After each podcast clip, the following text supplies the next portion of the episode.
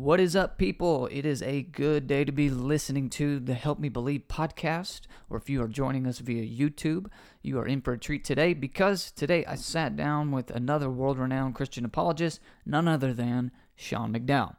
If you are into apologetics and theology, I'm su- assuming you are, you wouldn't be listening. You probably have heard of Sean McDowell, his father, Josh McDowell.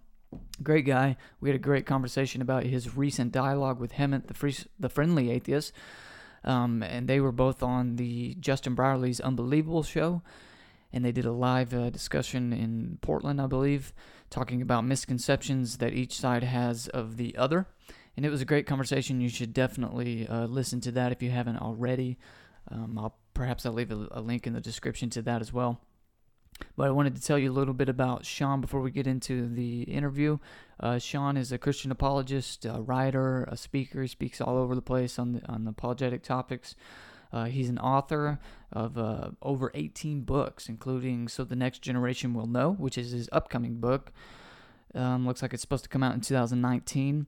And we talk a little bit about this book at the end of the episode, uh, so be sure to uh, listen to that. Uh, he's co-authoring that book with J. Warner Wallace, who I talked to just a few weeks ago. He's got a ton of other books, um, most notably, in my opinion, Evidence That Demands a Verdict with his father. Uh, the the newest edition includes uh, some some contributions from Sean as well, so you should get that book for sure. That is a hallmark in Christian apologetics. You should definitely have that on your bookshelf if you uh, want to know more about Christian apologetics, that sort of stuff. Uh, he teaches Christian apologetics at Biola University, where he's a graduate from. He got two master's degrees from there, one in theology, one in philosophy, and then he went on to do a PhD in apologetics and worldview at Southern Baptist Theological Seminary. So he's a smart guy. He knows his stuff, and uh, he's a, a, a, wonderful communicator and, and, author. So check his stuff out at seanmcdowell.org uh, to find out more. Um, I'll probably leave a link in the description to that as well. Before we get into the interview, one last thing be sure to subscribe to our Patreon page. You can do that for as little as a dollar a month. It's only $12 a year, and you can help us out, support us, uh, support the show so that we can keep doing this and we can do more things. Um, support at the $5 level, and you'll get access to the five more minute bonus segment. And uh, you don't want to miss the bonus segment with Sean. Uh, we had an interesting conversation there as well. A Little rivalry, sports rivalry little uh, superhero rivalry. You're not gonna want to miss that. You're gonna get you're gonna want to get that five minute more bonus segment. So be sure to su- subscribe to our Patreon page at patreon.com forward slash help me believe. Again, the link will be in the description. But for now, sit back and enjoy the show. Thanks so much.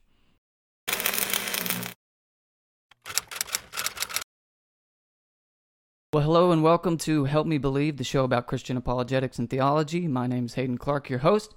And today I'm excited to introduce to you a world renowned Christian apologist, Lisa Quintana's favorite apologist, ladies and gentlemen, Sean McDowell. How are you doing, Sean? Good. What an introduction. Lisa's favorite. That's a big deal. Thank you. I interviewed her last week and I promised her that I was going to introduce you like that. So just I love to, it. Just to spring that on you. How are you doing today? Doing well. Yeah. Thanks yeah. for asking. How's Southern California? Man, I love Southern California. I hate our taxes and our government's bankrupt. That's a separate issue, but it's a beautiful place to live. oh man, that's great. Well, um, if you don't mind uh, introducing yourself, tell us a little bit about yourself and what you do for those who are not familiar. I do not mind at all. My name is Sean McDowell. I teach uh, in the apologetics program at Talbot School of Theology, Biola University. Uh, I've been there six years. Before that, I taught at a Christian school, Worldview Apologetics, full time. And I still actually do that part time, three mornings a week. I'm in with high school students. I actually have two classes doing ethics, theology, Bible, uh, worldview apologetics. And then I get to speak and write a little bit. And uh, I'm also been married 18 years to my high school sweetheart and have three pretty awesome kids. Cool deal. Well, thank you uh, for uh, coming on. I appreciate you doing this. Um, I've read a lot of your books and works over the years, so I, I really do appreciate you coming on. Um, what drew you uh, to apologetics? Is there something uh, you know along your testimony that made you get into apologetics? I mean, I know your dad, of course, is pretty well known in the apologetics world, but what kind of drew you to apologetics? Probably a combination of things. Certainly, growing up at home with a father who's an apologist who is passionate about it, I saw him affecting lives through it would engage me and my sisters with apologetic questions and, and other issues growing up that certainly is a, a piece of the puzzle that I can't ignore. Although when I first started, there were a lot of questions like, do I want to enter into this realm where my dad has been remarkably successful? Right. Yeah, kind of big shoes. the, yeah. yeah, the expectations that would come with that. Those were those are real questions. I'd also just say the way I'm wired, I I naturally ask questions. I'm kind of philosophic philosophical in my thinking and my approach to things. Always kind of want to know why and just give me a reason for something Mhm. when somebody makes a claim. So I think it's the way God has just built me. And third, some of my own questions in terms of going through a real season of doubt. Mhm. Even in college at a Christian school, I really got online, and this is kind of mid 90s, and started reading some of the early websites that were built responding to a lot of my dad's books, like Evidence That Demands Verdict. And I got on there as a 19, 20 year old kid and saw these doctors and lawyers and historians going chapter by chapter, just trying to dismantle my dad's stuff. And it was pretty unsettling. I knew my dad mm-hmm. was smart and meant well, but seeing that kind of stuff and just not as prepared as I, well, I don't know that any 20 year old is really prepared Right. to answer all of that. And my parents did a great job, but I started thinking, I got to have answers to this. And then people like William Lane Craig and J.P. Moreland and, and N.T. Wright through time and Gary Habermas, these thinkers just had a huge influence on me. And so as I looked at the next generation coming up, I remember thinking, gosh, they're growing up in a world where there's endless questions, the challenges I face. If I'm going to effectively reach this generation, apologetics seems like a pretty interesting and relevant and critical approach to take. Yeah, I've I've heard it said that apologetics is kind of uh, not the new evangelism, but it has a lot to do with evangelism, especially for this uh, next generation, upcoming generation. So uh, I can relate a lot to what you said. Um, being in a Christian school, I was going through seminary whenever I um, kind of had a crisis of faith, and I, I've Mm. I've, I've kind of noticed that all the apologists like yourself at some point had some sort of um, crisis of faith that led them into apologetics. I call it kind of like apologetics by necessity. Like it was, I got to learn this stuff, or or I'm not sure if I can continue. So that seems like a pretty common element. Well, I think that's right. Either you have somebody like a J. Warner Wallace or a Lee Strobel or my father, Josh McDowell, who are trying to disprove it, motivated to find out if it had any mm-hmm. credibility, and then they want to tell the world about it. Or you have people that are kind of raised in it and start thinking, gosh, is this true? They get challenged, they get rocked, and get at some point sufficiently motivated Right. to really take it seriously. So it tends to be one of the two. I think you're right. Yeah, definitely. So I recently, or I watched your recent, uh, I guess I wouldn't call it a debate, but a dialogue with uh, Hemant, the the friendly atheist on the Unbelievable show. Um, big fan of the Unbelievable show, by the way. You should watch that if you don't. But um, that was a really great dialogue. Um, it it seemed really friendly, uh, pun intended. But um, and I think we need more of that. You know, uh, just a dialogue between uh, believers and non-believers like that. So I was wondering what your thoughts on the dialogue uh, were. Oh, I enjoyed it a ton. I've done, I think that's my fifth one on Unbelievable, but the second we've done live. And there's nobody who hosts dialogues better than Justin Brierley. He knows how to keep a conversation going. He knows how to be fair and judicial to both sides. He knows how to draw out the questions that really matter. So we were up in Portland, and there was, I don't know, 600 plus people there, lively audience. And Hemant is a sharp guy. He has a huge YouTube following, couple hundred thousand. He's got a popular blog. Uh, he's written a book. He's he's an articulate, just spokesperson for atheism. And what was interesting about this dialogue is we each came up with uh, two objections we think the other side consistently has about our own. Mhm. And I didn't know the two he was going to come up with. He didn't know my two, although we both told Justin. So on the spot, you know, I'm hearing from him what this big objection is, and I push back. He hears mine and pushes back. And I think anybody who watches it could just kind of see where we're coming from, some of the misunderstandings that both sides often have, and how where the root of the disagreement really is. But also, like you said, not only in the substance, we talked about the intersection between science and faith. We talked about whether faith is blind, Mhm. you know, a number of issues like that. But we also really, I think, modeled how you disagree with somebody and push back, but do it respectfully. And I, I don't know if this is true or not, but I almost feel like that's almost more important. Like, is I get that we need to go through these uh, the substance of it. We're we're trying to convince and evangelize and that sort of stuff, but that model of um, how to dialogue, how to disagree with uh, somebody is uh, very important. I don't think it could be overstated. And so I was actually going to kind of ask you about that. Did you, do you kind of see a difference between a dialogue and a debate? And and if so, uh, which do you think is or uh, more valuable, perhaps? Well, it's hard to say one's more valuable than the other because they have different audiences and different purposes. So I think what William Lane Craig and mm-hmm. Frank Turek and people like Mike Licona do debating academics, often at a university, sometimes as a church, I think is vital mm-hmm.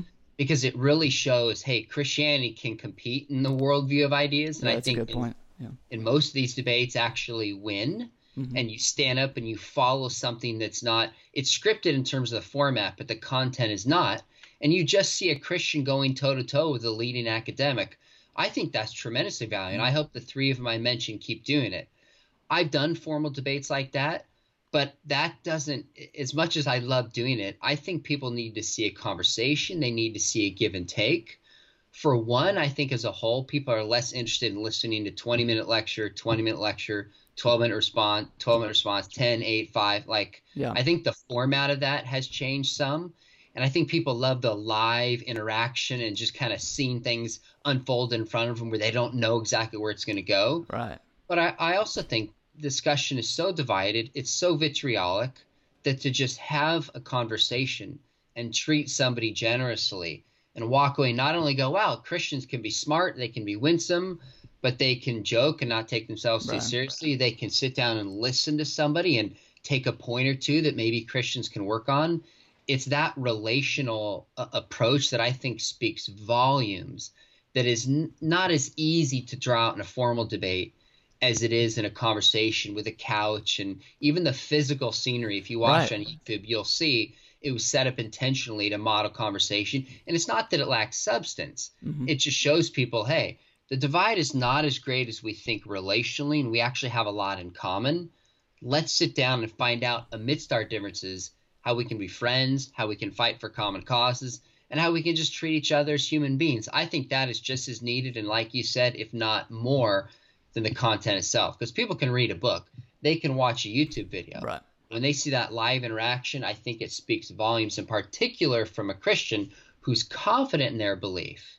Mm-hmm. and just generous towards the other side. Yeah, I think, like you said, I think it, it's it's um, incredibly valuable these sorts of dialogues, uh, especially given the the polarization of uh, this country, this culture right now, and so to see two people of complete opposite ends of the spectrum of a very um, important and potentially divisive topic as God and, and belief um, to come together and talk like that is really great. Yeah, I don't think it could be uh, overstated how important that is.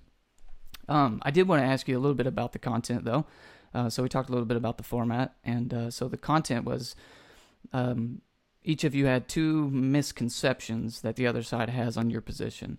And so um, the first one, uh, the first misconception that you raised that atheists sometimes have against Christians is that faith is belief without evidence. Um, is that fair? Is that right? Yeah, that's how faith yeah. is often defined. Um, did you want to um, kind of respond? I mean, even though you you might be repeating yourself from the dialogue, but uh, why? Is, what is faith, and why is it not belief without evidence?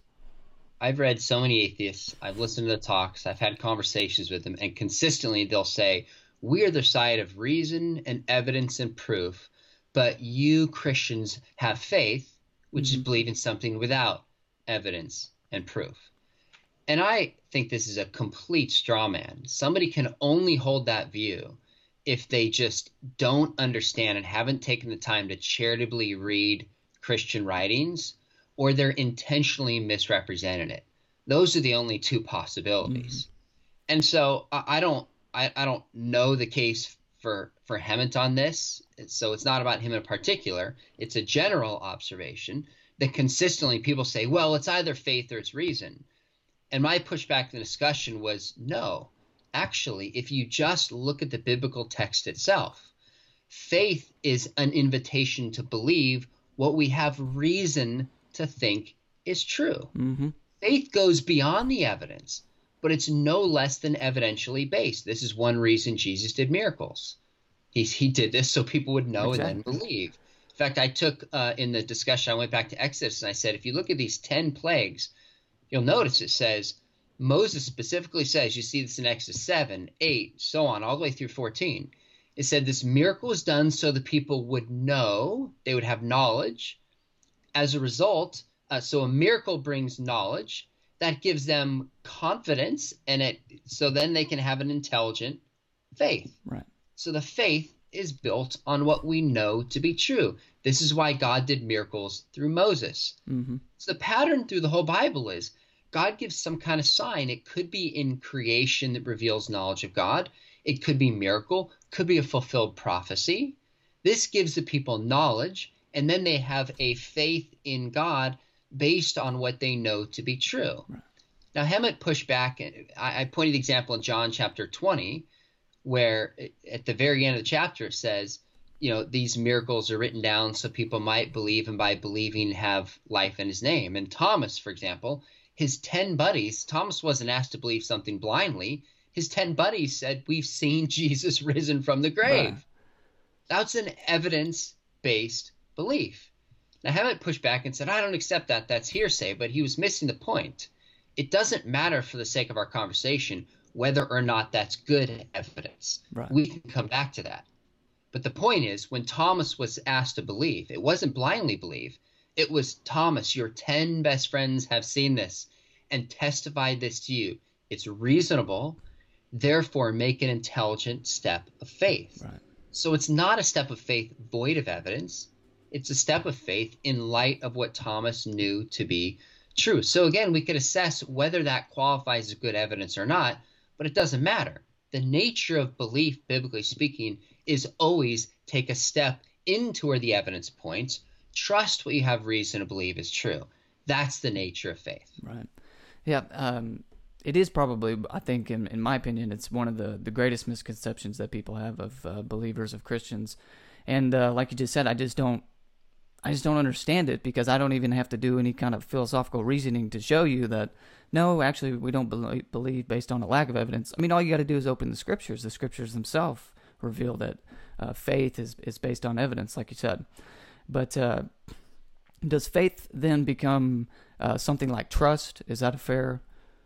Um, Yeah, I- I think it is. And here's where I think in my conversations it, with many people, including Hemant, when you press them and you say, What evidence would you accept as being legitimate? It tends to be a huge miracle done right in front of me mhm, that couldn't have been caused by anything else. Right. So they raise the bar of acceptable evidence so high that any philosophical evidence, any scientific evidence, any historical evidence or testimonial evidence is automatically dismissed. Now give me a personal experience. Well, if that's the only kind of evidence you'll accept, then the Christianity likely will never be convincing enough. You might have a Paul type experience, but these tend to be the exception. Right. So I think many atheists just approach this with the assumption of how God is going to make himself known. And if he doesn't make himself known in that way, then faith is blind. Yeah.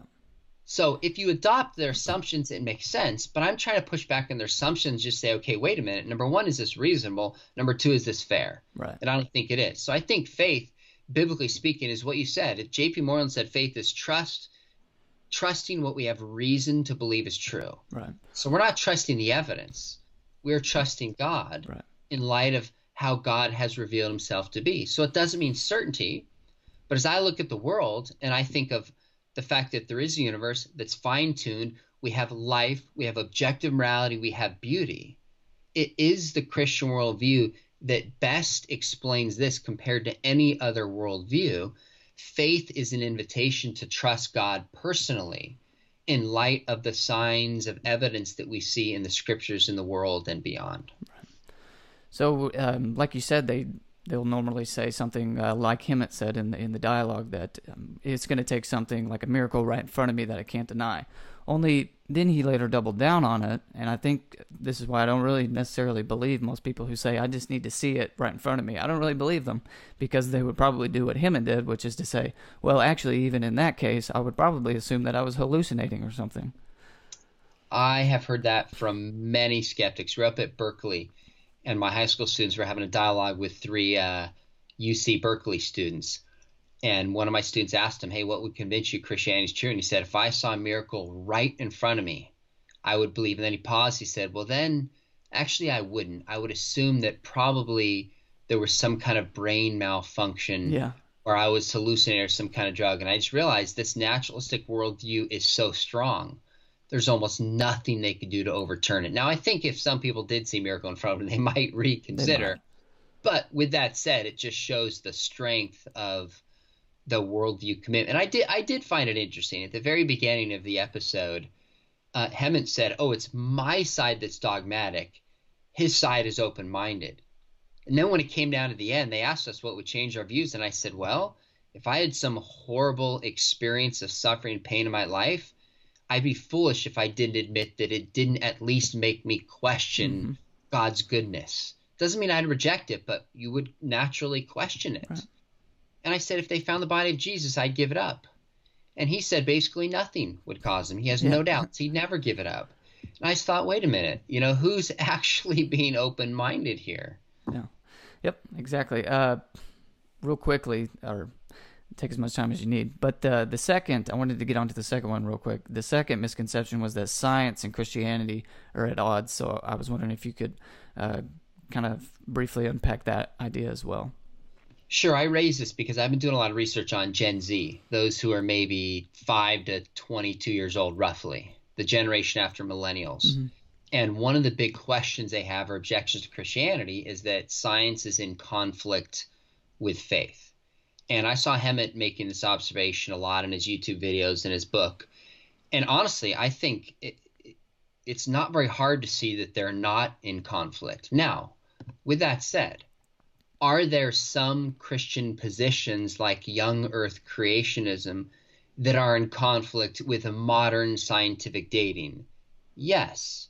But these are surface, shallow kind of Right. conflicts because not all Christianity is wedded to a particular interpretation of the science and the age of the earth. That's one position within the larger Christian fold. Even questions of evolution. What do we mean by evolution? Is it guided? Is it unguided? It's not as simple as just saying, as people like to, if there was some kind of evolution, Christianity's false. I'm Right. like, okay, s- slow down here. Ironically enough, it's actually out of the Judeo Christian Western tradition that we see the scientific revolution emerging. People like Copernicus and Galileo and Kepler and Boyle and Pascal and on and on, because they believe the world was orderly. They believe there's such a thing as truth. They believe we were given the cultural mandate to understand and spread out and kind of control and foster the earth. They believe that our minds are actually made our brains made in the image of God, so the world is not only orderly, but we can understand the world. All of these assumptions of science didn't develop in other parts of the world. They developed in a world that was embedded in the Judeo Christian tradition. So we actually see the emergence of science by people who think Christianly, so to speak, and put their worldview to use. Now, atheists can do science, of course they can, but they have to borrow from a Judeo Christian worldview to even do it. So I was trying to take a step back because Hemant would, he, I mean, he said things like, you know, if you believe in a virgin birth, you can't believe in miracles. Right. And I, I think, I mean, honestly, I think that's crazy because by definition, a miracle is not a violation of science. It's a supernatural act that supersedes the normal operation of the way the world works. So, ironically, if you have a miracle, it assumes that the world and the laws operate on a regular Yeah. pattern. It doesn't overturn them. Miracles only make sense if there are certain regular laws within nature. So I just try to point out a few of these things and make sure people realize that there's some tension between certain theological positions and certain scientific conclusions, but that's different than saying science and Christianity are in principle in conflict. That doesn't follow. Yep, that's a good distinction to make. Um, one last question. Uh, want to uh, respect your time here, but uh, can you tell us briefly? I was talking to J. Warner Wallace recently on the show, and uh, he said you spilled the beans about an upcoming book on Twitter. So, did you spill the beans, and what is the upcoming book about? I did, and I just noticed two days ago on Instagram he posted something too. So I'm gonna throw it back on him. We're letting the cat out of the bag, spilling the beans, whatever illustration you want to use. Uh, so Jim and I have a book that'll come out in 2019, probably early summer, late spring, called "So the Next Generation Will Know." And basically, between the two of us, we've been teaching for a few decades combined. How do we help as parents? youth pastors, Christian school teachers actually teach worldview and apologetics to the next generation. So there's something, there's some good curricula that's out there. There's some books about what students need to know, but there's never been a book that says, here's practically how you actually do this. Mm. So it's a more of a how than it is a what. Cool. And as soon as we're done, I'm going to go finish editing his chapter finish my last chapter, send it over because we are getting towards that final stage. And awesome. I can tell you, it's only it's probably going to be about forty thousand words. It's intentionally short and just packed full of real practical things that youth influencers can do to raise up a generation of young people who know what they believe and why. So I'm pretty excited about it. There hasn't been a book like this yet. Well, I look forward to it. Um, I'm sure it'll be great. And then when it comes out, we'll have you both back on uh, to talk about it. Uh, really looking forward to it. Uh, Sean, thanks for coming on. Uh, if you want to uh, watch the bonus segment, five more minutes with Sean McDowell, stick around. Uh, we'll have a couple more questions. Again, thanks so much, Sean. You betcha. Hey guys, thanks so much for watching. Don't go anywhere just yet. If you enjoyed the show, be sure to click on the subscription button below whether you're on YouTube or uh, wherever you get your podcast from, be sure to subscribe to the show so we can know you're listening. And uh, stick around for the five more minute bonus segment with Sean McDowell. You're not going to want to miss this. Uh, to to get access to that, you need to click on the Patreon link below or go to patreon.com forward slash help me believe and become a supporter of our show this so we can, t- can continue to do this and continue to put out more and better content uh, for you. And uh, so, if you benefit from the show, be sure to support us in that way. And you'll also get access to the five more minute bonus segment with Sean McDowell. Thanks so much for watching, guys. We'll see you next time.